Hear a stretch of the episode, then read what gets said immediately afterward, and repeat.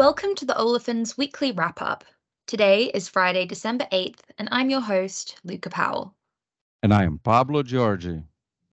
And together, as Chemical Market Analytics, we recap the top events moving the ethylene and propylene markets over the past week. The design of this podcast is to complement the content from the North America Light Olefins Weekly Service, otherwise known as the NALO Weekly. Happy Hanukkah to all who celebrate. What's new in London, Luca? Happy Hanukkah.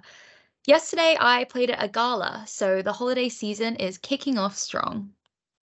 Do you know what else is in holiday season? The energy markets. This week, oil prices took a bit of a nosedive. WTI front month contract dropped more than $6 from the Thursday before, ending up at $69.34 per barrel. This is the first time in five months that it's gone below the $70 mark. Brent didn't escape unscathed either, falling to $74.05, a 10% drop compared to the previous week. Why this slump? Well, people weren't too thrilled about the new OPEC Plus output cuts for the first quarter of next year, and on top of that, the outlook for oil consumption was looking pretty weak, pointing to a market driven more by a lack of demand. Over in the US, natural gas prices were also a bit down. The front month Henry Hub futures dropped to $2.585 per million BTU on December 7th, almost 8% less than the Thursday before. Despite a big inventory withdrawal the week before, the gas stock was still 6% higher than the five year average.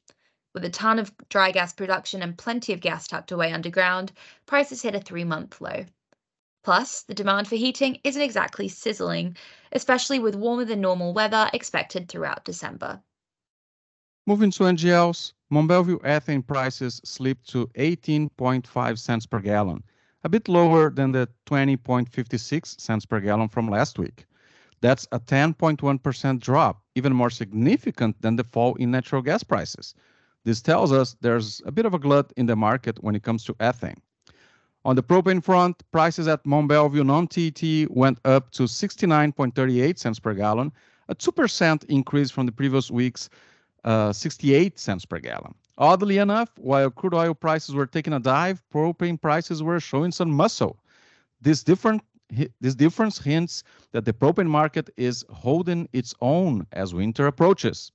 By the way, US propane inventory is sitting at a five-year high. That does it for energy. Now on to ethylene.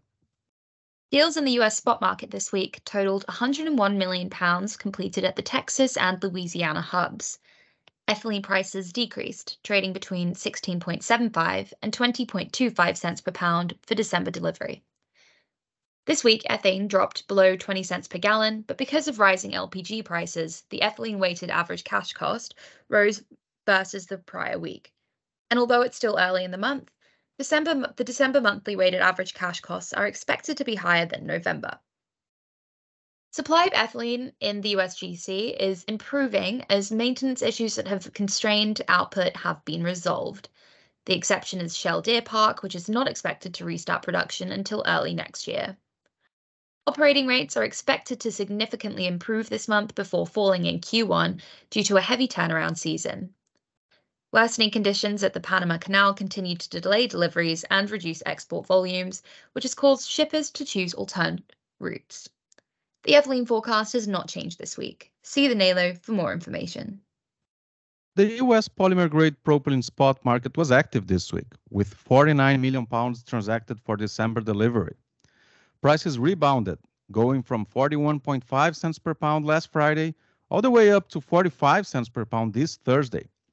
The refinery grades propylene spot market was quiet this week, with two pipeline deals recorded at 11 cents per pound both and one truck deal recorded at 35 cents per pound. On operations, Enterprise's PDH2 unit went back down again due to a fire and is expected to be down until early January, keeping the market tighter than anticipated.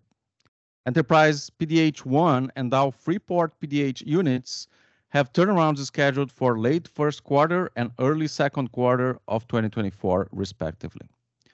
The propylene forecast has not changed this week, See the NALO for more information. And with that, let's wrap up the wrap up.